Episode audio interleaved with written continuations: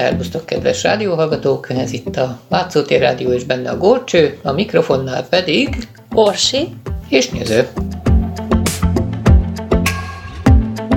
És akkor folytatjuk a... A pandémiás teleregényünket. Így van, a harmadik epizóddal.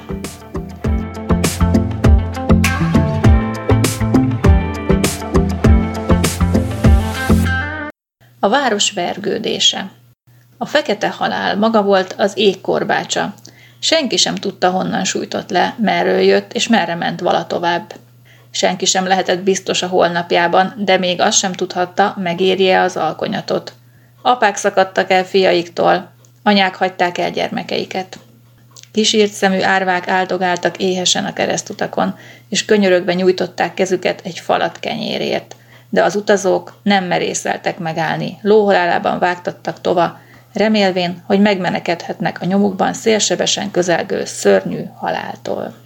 Stefanus Eremen, a Fekete Halál krónikája, Anno Domini 1342. Az ajtó mögött zaj hallatszott. Idár még egyszer körülnézett. A sötét utcán nem járt egy lélek sem. Ki az? kérdezte egy férfi hang a túloldalról. Rendőrség, felelte Idár szilárd hangon. Vlattan őrmester a 23-as körzetből. Rutin ellenőrzés. Rövid motoszkálás után nyílott az ajtó. Másik oldalon egy lámpa lehetett a falon, félholdas fényesett az idős férfi arcára. Az ő rögtön látta, hogy nem rendőr áll az ajtóban. A jövővény világos véga öltönyt viselt. Mire szólt volna, Idár már ráemelte a pisztolyát. Csak nyugalom, menjen hátrább. Idár garbó pulóvere nyakát orráig húzta fel, kalapját pedig mélyen a homlokára nyomta. Az akó gallériát nem is kellett feltűrnie. Az öreg csak a férfi szemét és orrát láthatta, rémülten hátrált és feltartotta a karját. Idár becsapta az ajtót maga mögött. Forduljon meg és menjen előre. Ha csak közelít a vészjelzőgombhoz, azonnal lövök. Átmentek a kis udvaron. Az őrházban Idár elővette a zsebéből a láncot a lakattal és a kis prét. A permetet az őr arcába fecskendezte, Amaz szinte azonnal lehanyatlott. A kábító gáz megtette a magáét, Idár a faltövébe húzta a maga tehetetlen testet, és a központi fűtés egyik csövéhez láncolta. Bár tudta, hogy az őr legalább egy óra hosszat fekszik majd ott eszméletlenül. A támadó ezután kikapcsolta a gyár riasztó berendezését. Az őr zsebéből kivette a kulcsokat, helyettesítő kis számozott mágneses lapokat. Idár órájára pillantott, és gyorsan elindult. A gyár alaprajzát már régebben megszerezte és betanulta. Tudta, merre kell mennie. Átvágott a gépkocsik fedetlen rakodó terén. A széles üvegajtó ugyan zárva volt, de csak automata mágneszárral.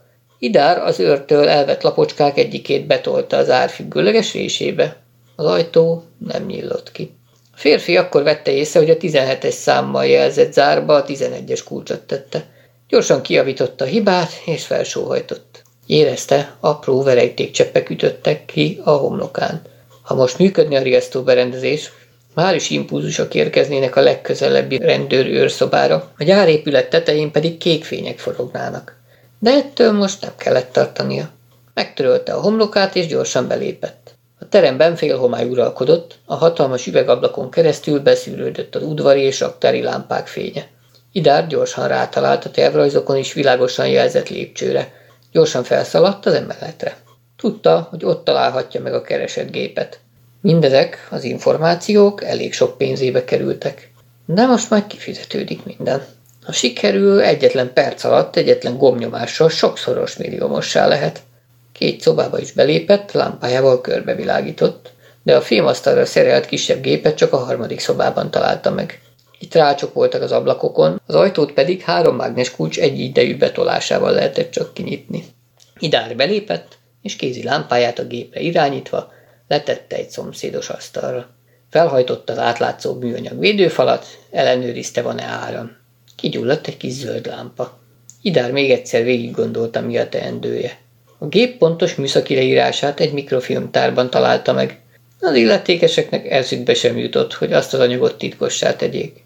Minden gép és technológiai folyamat teljes leírását automatikusan elküldik a műszaki, könyv és mikrofilmtárakba. Idár órájára pillantott. Hamarosan éjfél lesz. De nem kell sietnie. Még van legalább öt perce. Ennyi idő alatt pedig elintézhet minden, mindent.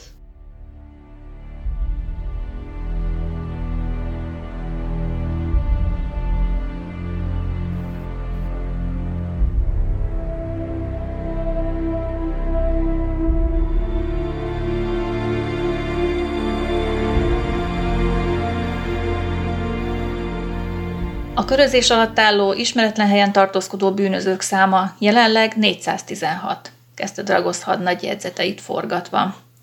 A nőket leszámítva maradt 392.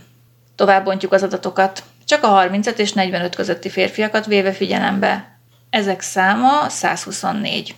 Sok, jegyezte meg Rader nyugtalanul. Megvan a fényképük? Természetesen.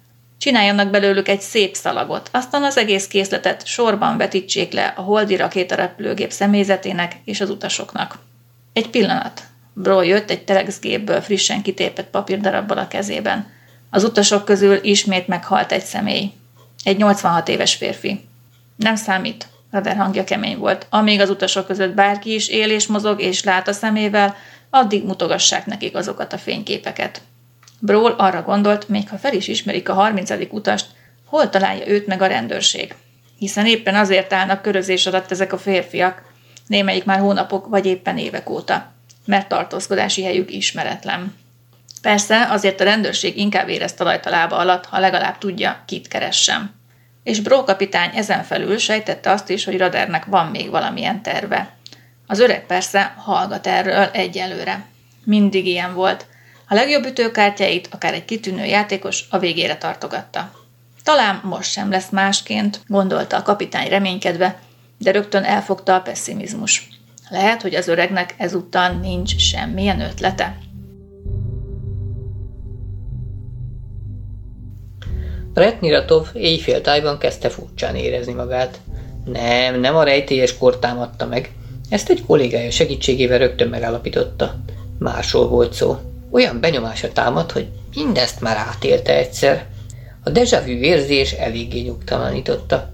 A dolog annál is különösebb volt, mert hiszen Niratov 24 éve élt e világban, a 20. század utolsó éveiben született, és azóta egyetlen járvány sem volt, nemhogy a városban, de egész Európában sem. Mégis, amint végigjárta a betegszobákat, majd odakünne a klinika kertjében a sátrakat, elbeszélgetett az orvosokkal, és sok részletet hallott az eddigi megbetegedések lefolyásáról, agyába ellen állhatatlanul befészkelte magát a fura érzés. Talán egy filmen látott már hasonlót? Vagy regényben olvasta? Vagy a látszótér rádión hallotta? Nem is annyira a betegek, mint inkább a tünetek gyötörték Miratovot. Hallott ő már ilyenekről? Pontosabban ugyanezekről a tünetekről. De hol? Mikor? A fiatalember az ajós folyosón állt.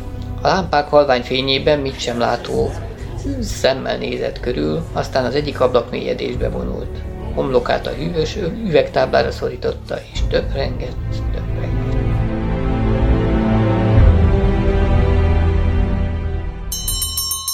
A csengettyű ezüstös szavára felemelkedtek a fejek. Halkróban ültek vissza a hívek a padokba. Falakon a szobrok és a szentképek között halványsárgán égtek a lámpák. Az oltár mellett a barokk angyalszobrok repedéseit a félhomályban nem lehetett látni, árnyak lapultak mindenfelé. A sarkokban az oldalhajók boltívei alatt. A pap sietve ment fel a szószékre. Évfél múlott néhány perccel. Ebben az időpontban ritkán találkozott híveivel. Nem régen terjedt el a híre, hogy beszélni fog. A vigaszra váró hívek most is jöttek. A bejárati ajtó szüntelenül nyílott. A padsorok félig megteltek. Az öreg orgonista még két futamot játszott méltóság teljesen. A zene felívelt, barna és világos hangok ütköztek a falakra. Az oltárképen az asszony lágy mozdulattal ölelte magához a kisdedöt. Piros bárson gyűrődése csillant. A háttérben egy ökör rákcsált mélázva, és ott is éjszaka volt, egyetlen csillag ragyogott a fekete égen. A pap nem készült a szentbeszédre, semmilyen beszédre nem volt ideje felkészülni. Fél órával ezelőtt zörgették fel a plébánián. Elküldött valakit az organistáért, majd meglepetten szemlélte az utcákon járkáló nyugtalan embereket. Éjféltájban soha nem voltak ennyien az utcán, ebben a negyedben, mondta a gazdasszonya. A pap sóhajtva indult a templom felé. Most ott állt a szószéken. Lassan letette a Bibliát, felnézett. Száz figyelő várakozó tekintet keresztüzében kinyitotta a könyvet a betett jelzőnél, és az utolsó pillanatban ismét kétségei támadtak, vajon jól választotta-e ki az idézeteket. Megnedvesítette ajkát. E nehéz órában forduljunk vigaszért elejénkhez. Az ő életüket is nagy katasztrófák és csapások keserítették meg nem egyszer. Mégis az igazi lélek, az őszinte hitű ember minden helyzetben megőrizte méltóságát. Hallgassátok meg azon szózatot, amelyet a nagy sáskajárás idején az úr Petuel fiához, Joel profétához intézett. Belepillantott a könyvbe, és azonnal tudta, nem olvashatja fel az egész szózatot, még a Síralom és Könyörgés című részt sem, hisz a türelmetlenség a levegőben vibrált. A pap szinte agyában érezte a padsorokból feléje irányuló hullámokat. Ilyen feszült hangulatban még soha nem állt szemben a hívekkel. Pusztává lett a mező, gyászol a termőföld, mert elpusztult a búza. Elillant a bor, kiapadt az olaj, elpusztultak a búzaszemek a göröngyök alatt, beomlottak a csűrök, összedőltek a magtárak, mert oda lett a termés. A pap mélyet lélegzett. De végül eltakarodott a sáskafelhő, és beköszöntött az új korszak. Felélettek a szőlőskertek, ismét gabona hullámzott a földeken, kizöldült az olajfák lombja. Gyümölcs termett a nemrég még holt ágakon és töveken, zöld legelőkre térhettek a megmaradt állatok. Kedves híveim, ne adjátok fel a reményt, a kegyelem végtelen. Joel próféta szavaival kezdjük imánkat. Könyörülj, Uram, népeden, ne hagyd, hogy gyalázat érje örökségedet.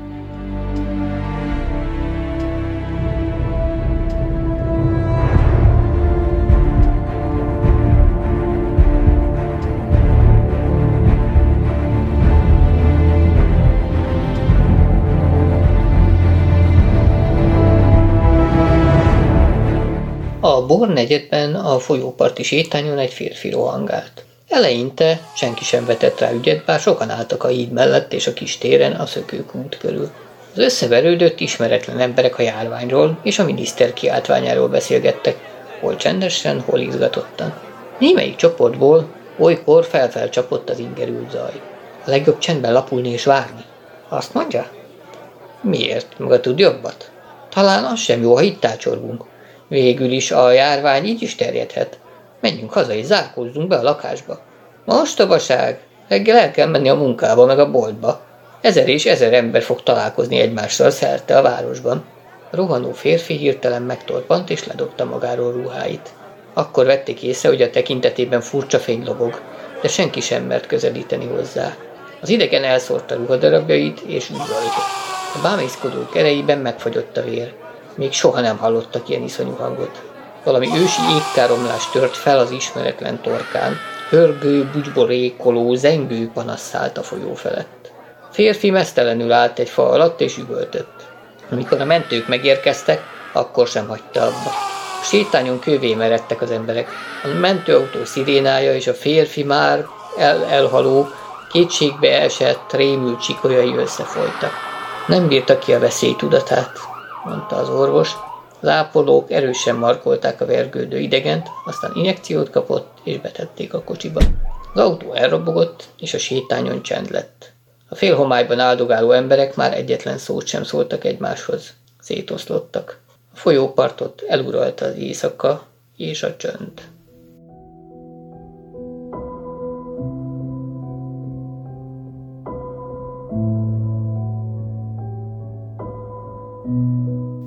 Laxi, a középkorú vasutas éjfél után 20 perccel ért haza. A külvárosi házban a megszokott lépcsőház várta, az ajtó ismerősen kezébe simuló kilincse. Amikor beért a lakásba, meglepődött. A nagyobbik szobában égett a villany, de senkit sem látott.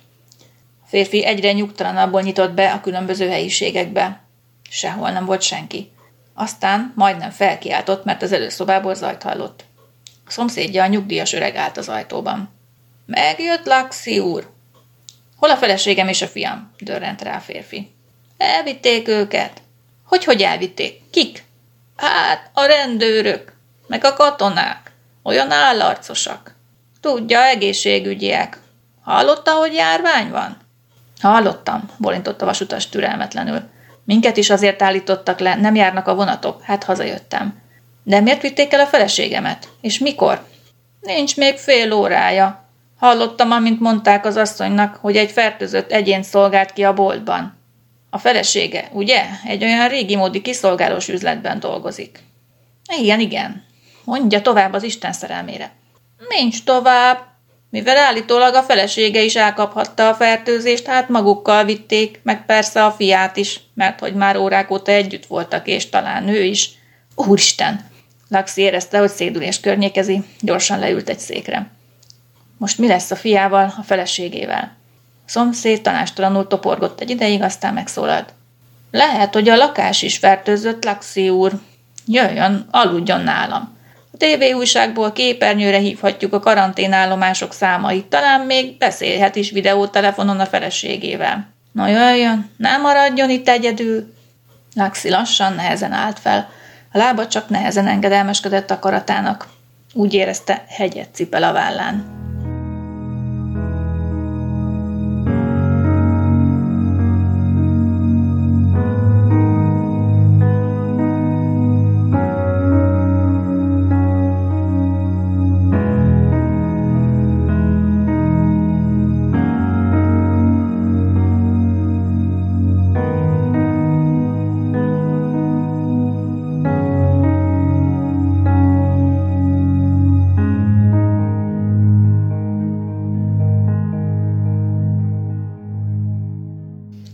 Kordon akkor már légmentesen elzárta a várost. Katonák álltak északon az üres mezőn, ahol a vadonatúj magas házak után minden átmenet nélkül hirtelen ért véget a város. A szállítóautókat keresztbe állították az utakon, a vízelvezető árkokba egy-egy lézerpuskát helyeztek.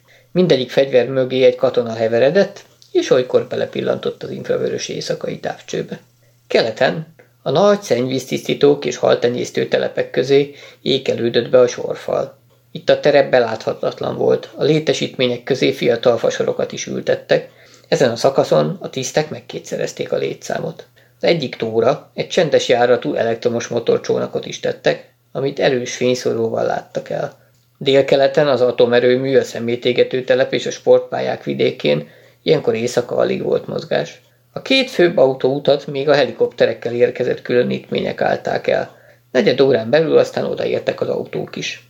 Az atomerőmű mögött kezdődő végtelen kukoricaföldek között a földutak mentén is katonák lapultak. Langyos volt a levegő, az ég pedig felhőtlen. Mégis a kordont irányító központi stábhoz egyre másra érkeztek szakaszok parancsnokainak jelzései. A katonák forró teát kérnek. Az egyik kaszárnyában a teljes konyha személyzetet riadóztatták, húsz szakács kezdett teát és műkávét főzni. Az udvaron felbőgtek a szállítókocsik motorjai, az italok zubogva ömlöttek a jókora alumínium tartályokba. Délen és délnyugaton a múlt század végén épült hatalmas lakónegyed állt, nem messze tőle pedig az új rakéta repülőtér.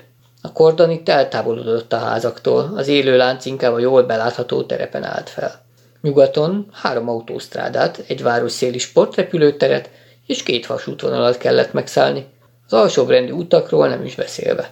Ezen az oldalon több mint 2000 ember helyezkedett el, egy-egy különleges folyamőr alakulattal együtt lezárták a folyót is. Az egyes szakaszokra küldött osztagok rövid hullámú adóvevőkön érintkeztek egymással. Ezeket a rádióadásokat nem titkosították, bár megtehették volna, hiszen erre a célra évtizedek óta rendelkezésre álltak a különleges elektronikus zavaró berendezések, amelyek már az adóban a felismerhetetlenségig összekeverték a kisugárzott jeleket, és azokat kizárólag a vevőállomáson tette érthető egy hasonló elven működő berendezés. A kordon stábja most úgy érezte, ez a módszer szükségtelen. Nem emberi ellenséggel álltak szembe, és bár a városban és a környékén a rövid hullámoldásokat sokan lehallgathatták, a számokkal és kódszavakkal teletűzdelt mondatváltásokból úgysem sokat érthettek. Az északnyugati oldalon közben, egy erre kijelölt száraz réten, de a kordon vonalán belül újabb sátakat vertek fel tucatjával. Felsőbb parancsra ez lesz az eddig bevetett négy egészségügyi alakulat tábora, mivel fennállt a lehetősége annak, hogy a katonák között az óvintézkedések ellenére is előfordulhatnak megbetegedések, hát ezt a tábort is elszigetelték a külvilágtól, ugyanúgy, mint a karanténállomásokat. A metró utolsó szerelvénye 0 óra 35-kor indult az északi pályaudvarról. Az utasok száma most jóval meghaladta az ilyenkor megszokottat, míg más éjszakai járatokon csupán 30-40 színházból, étteremből hazatérő pár és néhány későn végző munkás volt, most több százan zsúfolódtak be a szerelvénybe. A szaggatott, izgatott beszélgetésekből kiderült, hogy a legtöbben rokonokhoz, ismerősökhöz mennek a város más negyedeibe. Úgy látszott, az emberek egy részén babonás félelem vett erőt, amit egy alacsony, aranyfülbevalót viselő napbarnitott nő így mondott el az első kocsiban. Elmegyek a szüleimhez. Jobb, ha most együtt leszünk, hisz ki tudja, mi minden történhetik még, és ha ott leszek, talán a járvány sem talál rám. Másokban is éltek ilyen irracionális vágyak.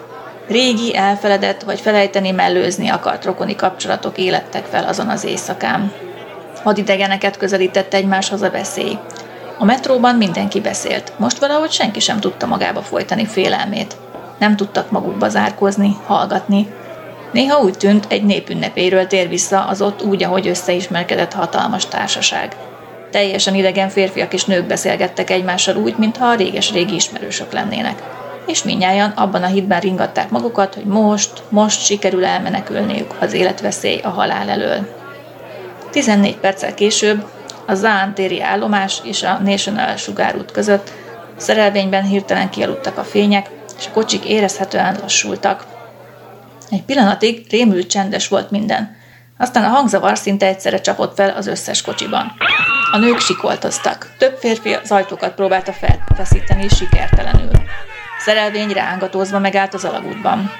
Sötétben testek csapódtak egymáshoz, karommá görbült ujjak kaptak idegen vállakba karokba.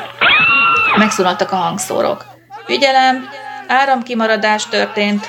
Kérjük utasainkat, várakozzanak türelemmel. Csupán néhány percről van szó. Ne keltsenek pánikot. Sötétben felsírt egy gyerek. Valaki táskájával belevágott egy ablakba. Az üveg nem tört el. A hangszóró ugyanezt a felhívást ismételte a legkisebb szünet nélkül, ami az utasokat még inkább idegesítette. Lehet, hogy tűz van az alagútban? kiáltotta egy öreg férfi. Erre újabb hangzavar tört ki, másokan rángatták az ajtókat. Ekkor hirtelen kigyúltak a fények, és a szerelvény elindult. Az emberek zavartan néztek össze, mintha azt kutatnák, vajon látszik-e rajtuk iménti viselkedésük nyoma. Felemelt karok hanyatlottak le, eltorzult arcok csillapodtak. Aztán a vonat befutott a National sugárút fényárban úszó peronja mellé. Az ajtók kicsapódtak, újabb utasok szálltak be, és azonnal megérezték a levegőben levő feszültséget. De hiába kémlelték a régebbi utasok mozdulatlanná dermett arcát, csak a megfoghatatlan lebegett még a levegőben. Helver hadnagy kiment a mozdóba. Idegvizet locsolt arcára, majd véreres szemét nézte a tükörbe. Fél perc sem telt el, és belépett Stegna őrmester is, aki kezdettől rokon szembes volt Helvernek. A fiatal ember annak idején, amikor a rendőrségre került, az első hetekben még a hatalmas épületben is eltévedt volna. Nem egyszer éppen Stegna, ez az ötvenes, erős kötésű, vállas, bajuszos férfi segített neki egy-egy félszóval, szembillanással, biztató gesztussal. Üdvörmester, ilyenkor is szolgálatban? Jó estét, hadnagy úr! Tulajdonképpen este tízkor lejárt már az időm, de valahogy nem hagynám itt az öreget akkor sem, ha nem rendelték volna el az általános szolgálatot ma éjszakára. Persze, maga a régi időkből ismeri az öreget. Ismerem, és kedvelem. Fura érzés lenne otthon ülni, ha közben az öreg dolgozik. Hány évet töltöttek együtt? Több mint húszat. Szigorú főnök voltám, nem mindenki rajongott érte. Sokat követelt az embereitől. Akikkel nem értették meg egymást, azoktól rövid úton búcsút vett. Eleinte csak a saját osztályán, a gyilkossági csoportnál végzett ilyen erős tisztogatást. Később, ahogy felfelé haladt a ranglétrán, elérte, hogy már eleve csak, a, csak egyre rátermettebb embereket vettek fel, és persze nem csupán a gyilkossági csoportba, de a többiekbe is. Attól kezdve csak hat hónapi próbaidő után véglegesítettek mindenkit, még a közlekedésieknél is kábítószeresekről, az erkölcsrendészetről, a terrorista ellenes csoportról nem is beszélve. Így van máig, bólintott a hadnagy, saját próba idejére emlékezve. Megtörölte a kezét. Brólnak már könnyű dolga van. Mire ő belenőtt a kapitányi székbe, Ráder egy tökéletesen működő gépezetet hagyott hátra. De nem ment volna még nyugdíjba, nem történik vele az a... A hadnagy zavarba jött, hogyan is határozza meg Rader nyomorék állapotát. Az őrmester eldobta a papírtörölközőt, felegyenesedett és szembenézett a fiatal férfival. A hangja felizzott. Egy nap valami őrült rövöldözött egy magas ház tetejéről. Ahogy ilyenkor szokása volt, Rader maga vezette a rohamosztagot. A fickó elbújt a tetőn, és amikor a helikopterről landolt rendőrök szétrohantak a szellőzőkürtök között, hogy megkeressék az álmokfutót, az hátulról rader belőtt. Az öregnek a gerince sérült meg, azóta béna mindkét lába. És mi lett azzal az őrültel? kérdezte Helder. Stegna arcán fájdalmas dűl. A fiú kilószámra lőtték bele az olmot.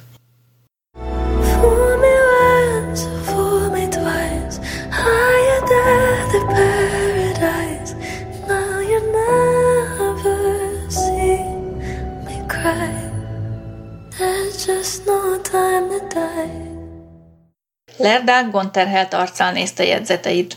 Még ellenőrzött valamit kis kézi számítógépén, aztán sóhajtott. Rader letette a kávéscsészét. Az ital erős volt, mégis egy pillanatra elfogta az álmosság. A hadnagyok a háttérben tevékenykedtek. Broll és Noyers az egyik videótelefonon a város katonai parancsnokával egyeztette a kordon és karantén akciókat.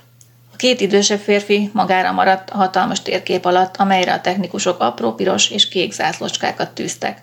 A pirossal azon emberek lakását jelölték, akik már elkapták a járványt, a kék zászlók pedig a város karanténba szállított, de tüneteket még nem mutató lakóit jelképezték.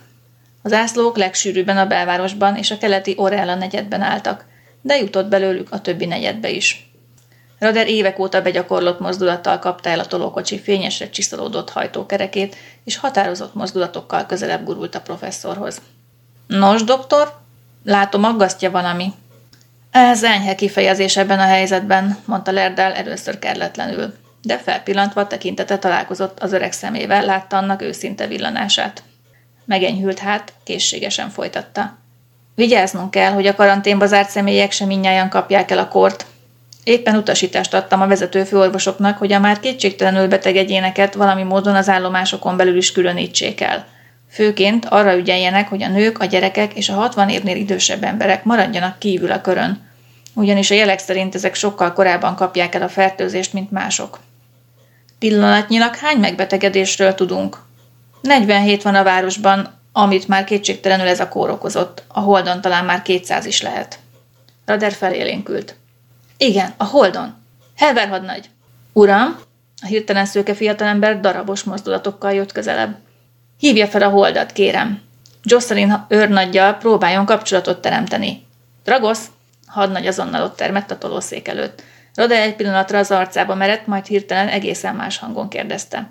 Hol szerezte azt a sebb helyet a bal füle mellett? Dragos önkéntelenül is oda nyúlt, és kényszeredetten válaszolt.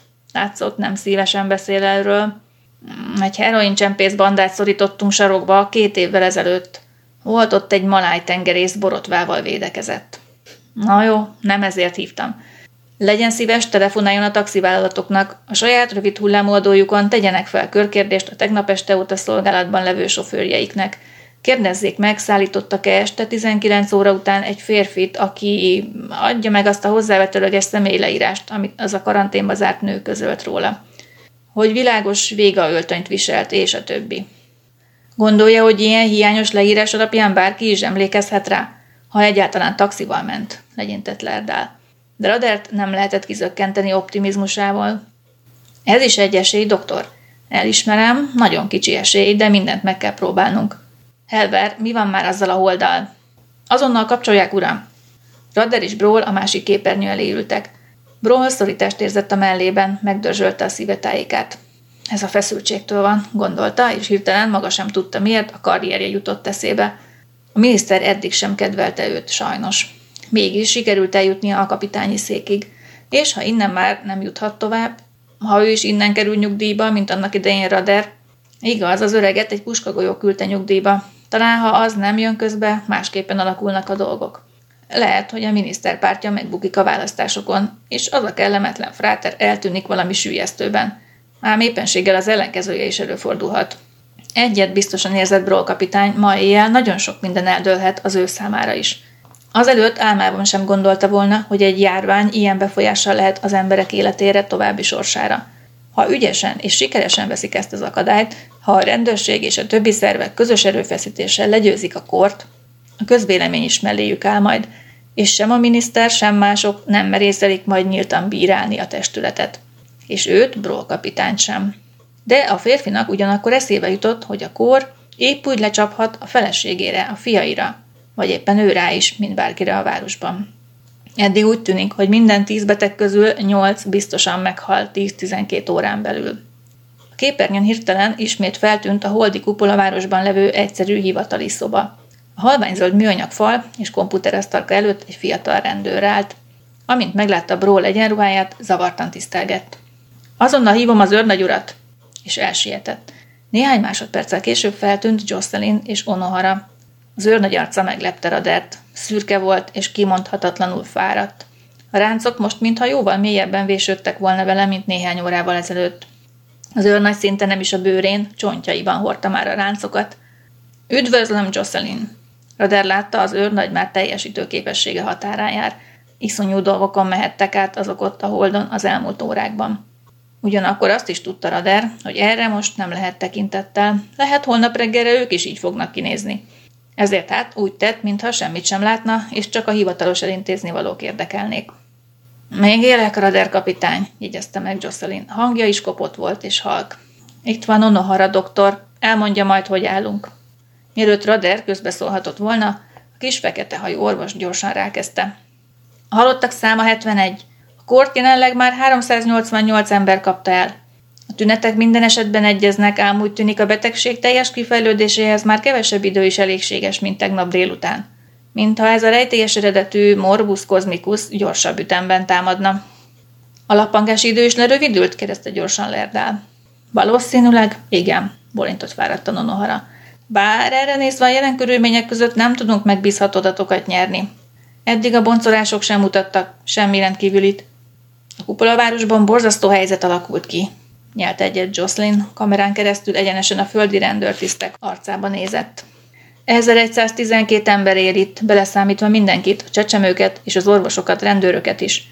Ilyen vagy olyan formában a kóra lakosságnak több mint egy negyedét érinti, és minden jel arra mutat, hogy az arány egyre romlik. Egy órával ezelőtt vettem a táviratukat, Rader kapitány. Amennyire ilyen körülmények között ez lehetséges, ellenőrizzük. Ha másképpen nem, hát a belső videótelefonhálózaton keresztül az összes itteni intézményt, sőt magánlakást is, történt-e valami bűncselekmény. Kikérdeztük az egyetlen itteni szálloda személyzetét, tudnak-e mondani valamit arról a bizonyos 30. utasról. A semminél is kevesebb adatot szolgáltattak. Köszönöm, de próbálkozzanak tovább. Röder hangja megkeményedett. Amíg nem jutunk a fickó nyomára, addig 5 millióan leszünk állandó veszélyben. Jocelyn vállat vont. Mi itt rosszabb csapdába kerültünk, kapitány. Nem tudom, közülünk bárki is kijut-e innen élve. A készülék elsötétült, de Rader egy percig elgondolkozva nézte még a matfényű üveglapot.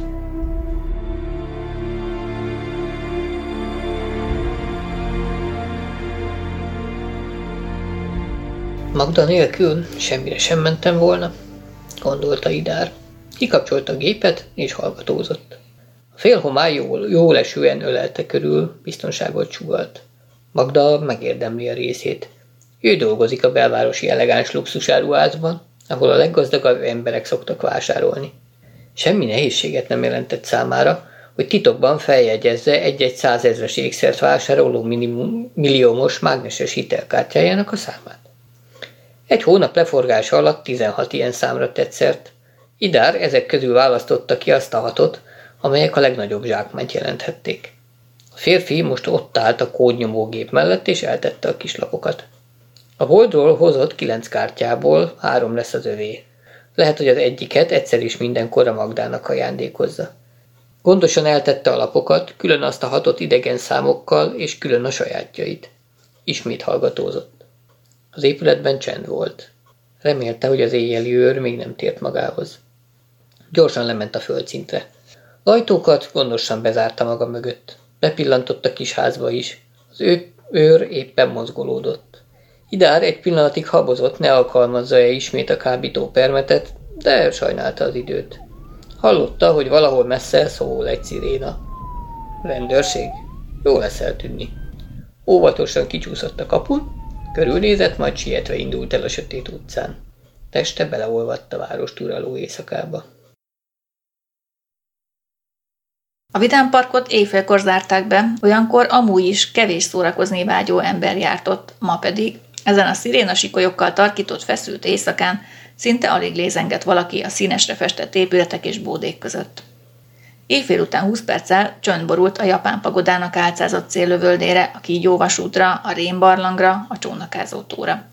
Elhallgattak végre a zajos autóversenypályák, az óriás hullámvasút, a görkorcsolya pódiumok hangszórói. A személyzet is hazafelé készülődött. A szórakozó negyedben a szexboltok lehúzták a redőnyt, a tulajdonosok persznyi szünet nélkül hallgatták a rádiót, és tudták, ma nincs kilátás üzletre. Az eldugott kis mozikat is bezárták. Az alaksorokba telepített füstös kocsmák, ahol sötét tekintetű férfiak éjjelente ezer gyanús üzletet kötöttek, elnéptelenedtek. A felalás sétáló, miniszoknyás, szűk pulóveres lányok is unatkoztak. Retiküljeiket próbálva sétáltak kapuajtól kapuáig. Ügyfelek hiány egymással beszélgettek. Idegeneket alig lehetett látni az utcán. A városra nem csupán a sötétség borult, tapinthatatlan, mégis érezhető burok fette az utcákat, tereket, parkokat. Aki ekkor az égboltra tekintett, úgy érezte, átlátszó üvegbúra alá kerültek, a város magára maradt a külvilággal szemben.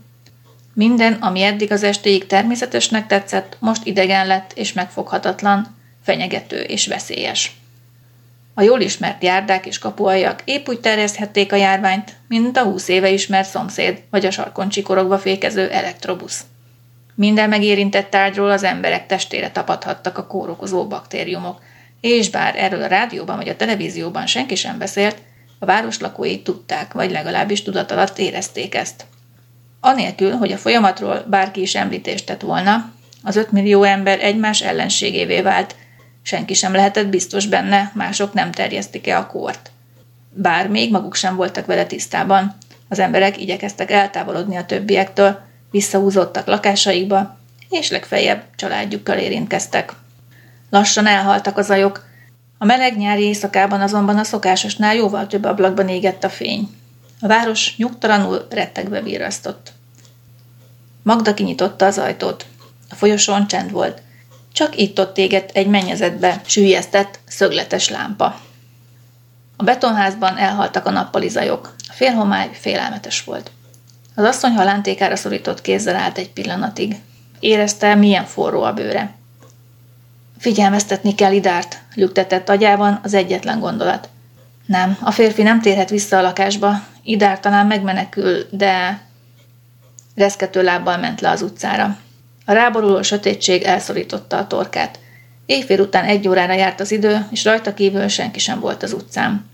Amikor a nő a legközelebbi sarokra ért, a távolban egy katonai szállítóautót látott elsuhanni. Rém lett neki, hogy férfiakat lát sisakban.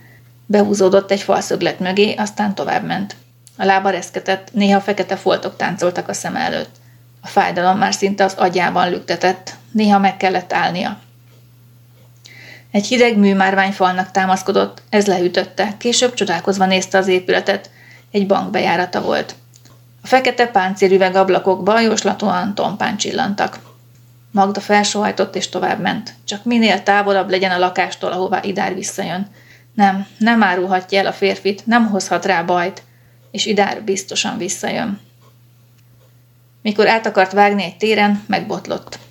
Feje majdnem széthasadt a belső lüktetéstől, imbolyogva ment tovább az aszfalton, egyensúlyát keresve. Néha úgy belehasított a fájdalom, hogy felkiáltott. Félig kábultan ért a park szélére. Combja előbb egy korlátnak ütődött, aztán valami szélesebb, hűvösebb műanyagot tapintott. Nem látott már. A láz és az éjjel éles fájdalom szinte elvakította. Azt hitte, pad került eléje, megpróbált hát leülni. A műanyag szemétláda felborult, az asszony a járdára esett. Jajgatva dobálta magát, görcsbe rándult ujjait, hiába próbálta az aszfaltba fúrni.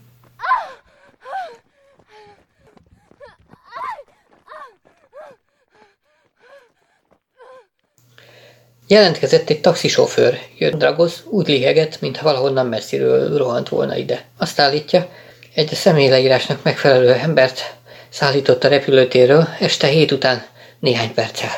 Rohanjon oda, és kérdezze ki, felelte türelmetlenül Rader. Beszélje rá az illetőt, hogy mutassa meg azt a pontot is, ahol az ismeretlen utas kiszállt a kocsiából. Egy húszfős rendőr különítményt is vigyen hadnagy. Hangszoros kocsikkal járják a környező utcákat, és szólítsák fel az illetőt, jelentkezzen. Hát, ha egyedül él, és a lakásában van. Tette hozzá Rader, bár maga is tudta, hogy ennek igen kicsi az esélye. Az ismeretlen 30. utas alig ha fog jelentkezni, hiszen körözik. Vagy az is lehet, már betegen haldoklik valahol. Dragos elrohant. Sengett egy telefon, Brawl vette fel. Aztán gyors léptekkel a tévékészülékhez sietett, és bekapcsolta az egyes csatornát. A miniszter sajtóértekezletét köve- közvetítik egyenes adásban, közölte. Elég szokatlan teljesítmény ez tőle, és pláne ilyenkor, morogta Noyers. Mindnyájan tudták, mire céloz.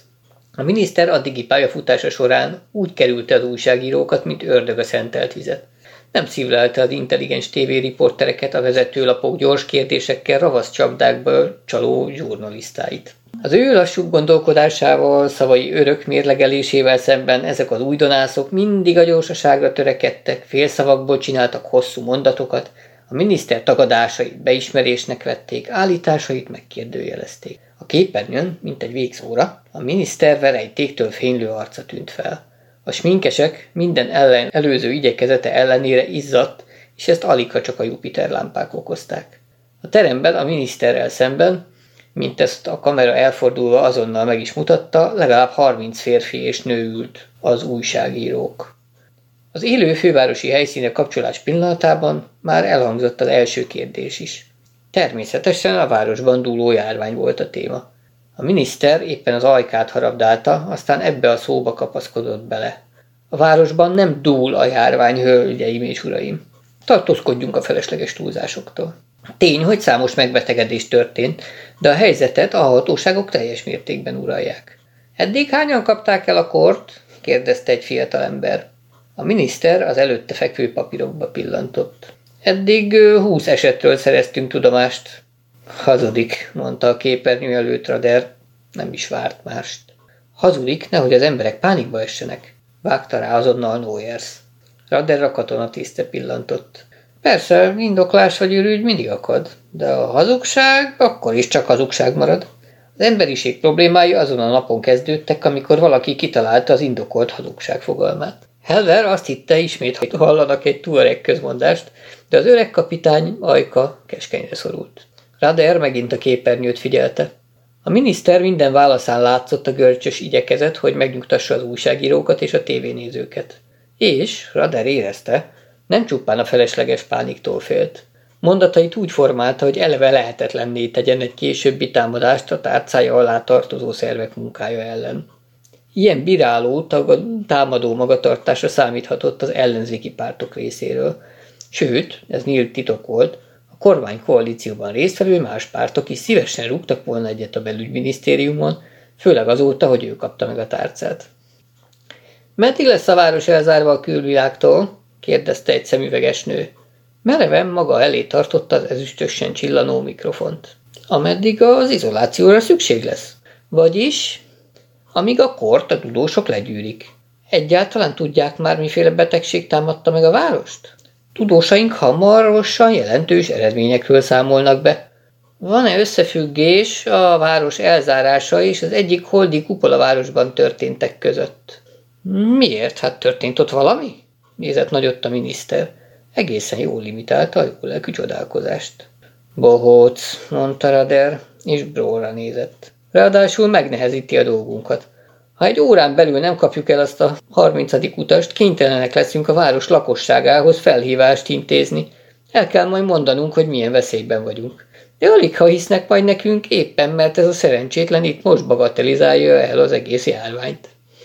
Nem lenne jó újat húzni vele, jegyezte meg Noyer szőrnagy, és csak a fejével intett a képernyő felé. A miniszter ellenszenves arca megint betöltötte a képernyőt. A mondat óvatosságot csugalt, és az öreg ezt elértette. Nekem nincs veszíteni valóm, vont vállatra der, és ajkát megint makacsul összeszorította. Járvány miatt most sokkal nagyobb a tét, mint az állásunk vagy a karrierjük, uraim. Erre a figyelmeztetése csönd lett. Bról is hallgatott. Rader ellökte kocsiját a képernyő elől. Ekkor csengett egy telefon, éppen az asztal szélén. Az öreg felkapta a hallgatót. Rader, Dragosz vagyok, kapitány úr. Mondja gyorsan, mit tudott meg. Rader egyetlen gomnyomással a hangszórókra adta a vonalat. A jelenlevők mindjárt hallották a jelentést. A miniszter képernyőn zajló sajtóértekezletére senki sem figyelt már. A taxisofőr személyleírása megegyezik a rakéta repülőgép női utasának leírásával. Egy rendőrautóval most érkeztünk a helyszínre. Az élen negyed, déli részén vagyunk, most tovább megyünk. Sötét külváros, négy emeletes házak. Igen, itt? Elnézést kérek egy pillanatra? Igen, most állunk le a Pini utcán. Tehát Illin negyed, Pinni utca, a 29-es számú ház előtt vagyunk. De a sofőr szerint az utas gyors léptekkel tovább ment ezen az utcán a növekvő számsor irányába. Rendben van, hadnagy. A különítmény fésülje át a környéket, hangos beszélős felhívásokkal is próbálkozzanak. Rader elgondolkodva nézett maga elé. Közben Lerdál beszélt valakivel egy másik készüléken, aztán odajött az öreghez. A karanténokban egyre több a beteg, és ez vonatkozik az egészségügyi személyzetre is. Mindenhová küldtem önként jelentkező utolsó éves orvostan hallgatókat, de leginkább a közép személyzet hiányzik. Ápolónők és betegkordók. Egyelőre besegítenek a katonák, ahol kell. Mit mondanak a tudósok? Még semmit, felelte Lerdál professzor kisé zavartan. Rader már-már mondott volna valami csípőset, soha életében nem rajongott a fontoskodó tudósokért, bár ha erre konkrét oka volt, elismerte hasznosságukat. Most inkább csak ennyit válaszolt. Lenne legalább valami apró ötletük, egy ösvény. Ha azon elindulva kijutnánk a széles, egyenes útra, amely a megoldáshoz vezet bennünket. Lerdál elképett. Nem hitte volna, hogy az ex kapitánynak ilyen költői gondolatai vannak. Közben Rader tovább ábrándozott. Minden reményünket abba vetjük, hogy valamelyik értelmes koponya még hajnal előtt rájön valamire, ami megszabadít bennünket a járványtól. Lehet, hogy volt valami apróság, amit nem vettünk észre. Valami, amit már tudtunk, de nem fordítottunk rá kellő figyelmet. Talán a járvány oka, megoldása itt van az orrunk előtt, csak mi magunk vagyunk vakok. A megafonokba berobbant Dragos felfűtött, izgatott hangja. Egy beteget találtunk az utcán. Rater kapitány, hall engem? Hallom, jelentsem.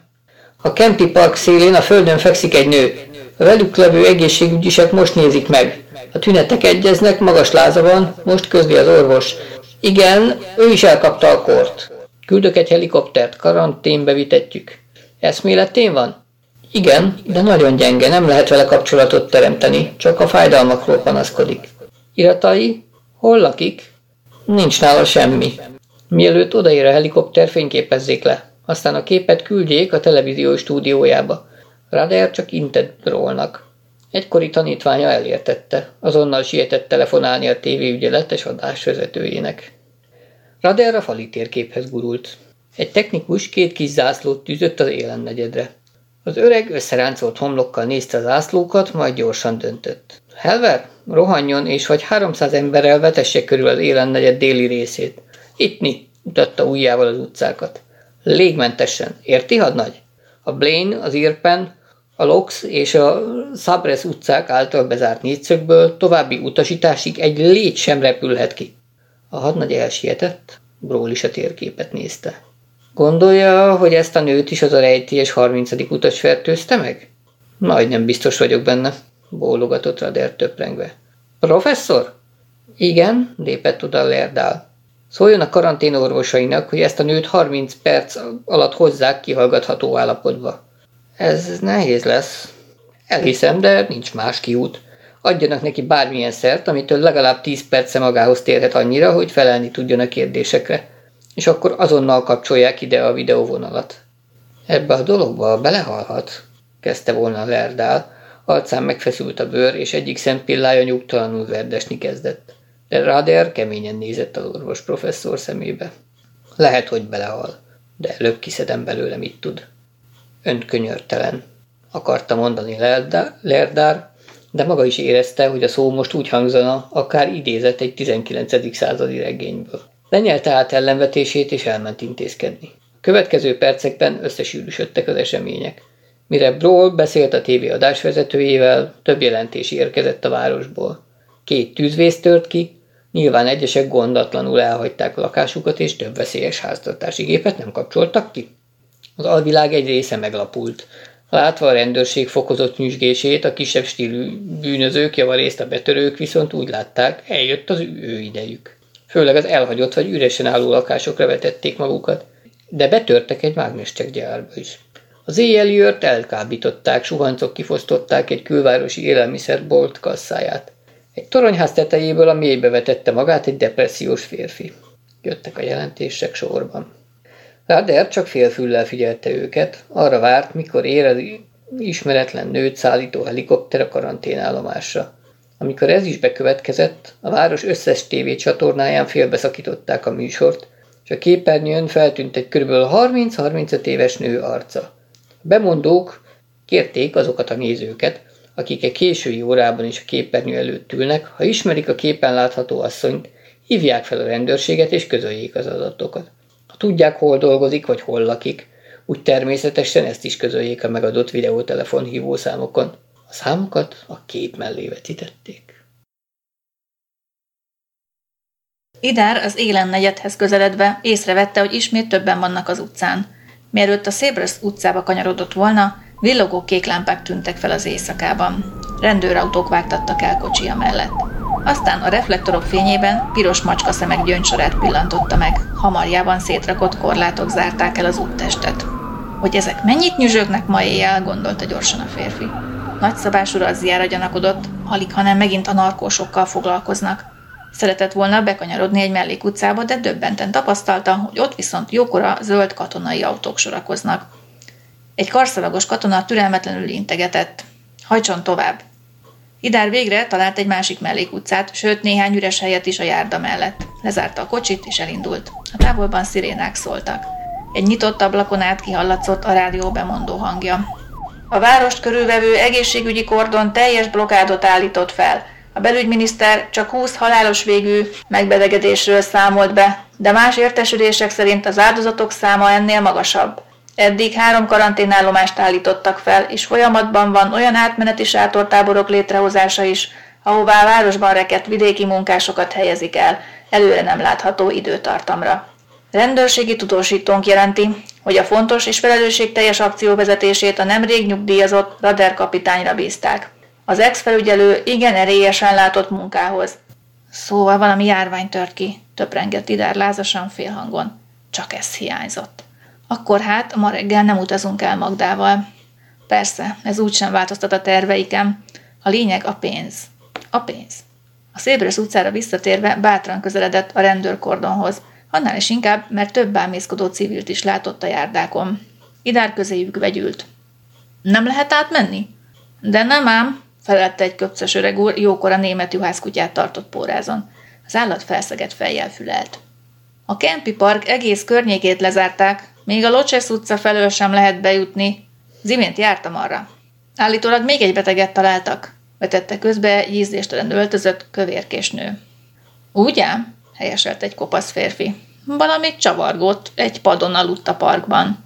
Ugyan, nő volt, saját szememmel láttam, vitázott a kutyás úr. Idár nem vesztegette tovább az időt, telefonfülkét keresett. Az automata bank közelében akadt rá. Egy pillanatig habozott, hová menjen előbb, de a távolról ide szűrődő szirénahang eszébe juttatta a veszélyt. Megtapogatta zsebében a csekkártyákat, és gyorsan a bankba sietett. Az oldalbejárat felett égett a lámpa, és amikor a férfi belépett a kis terembe, a fotocellás érzékelők bekapcsolták a mennyezeti fényeket is. A műmárvány falba mélyített kis fülkékben álltak a diszkrét pasztel színekre festett gépek.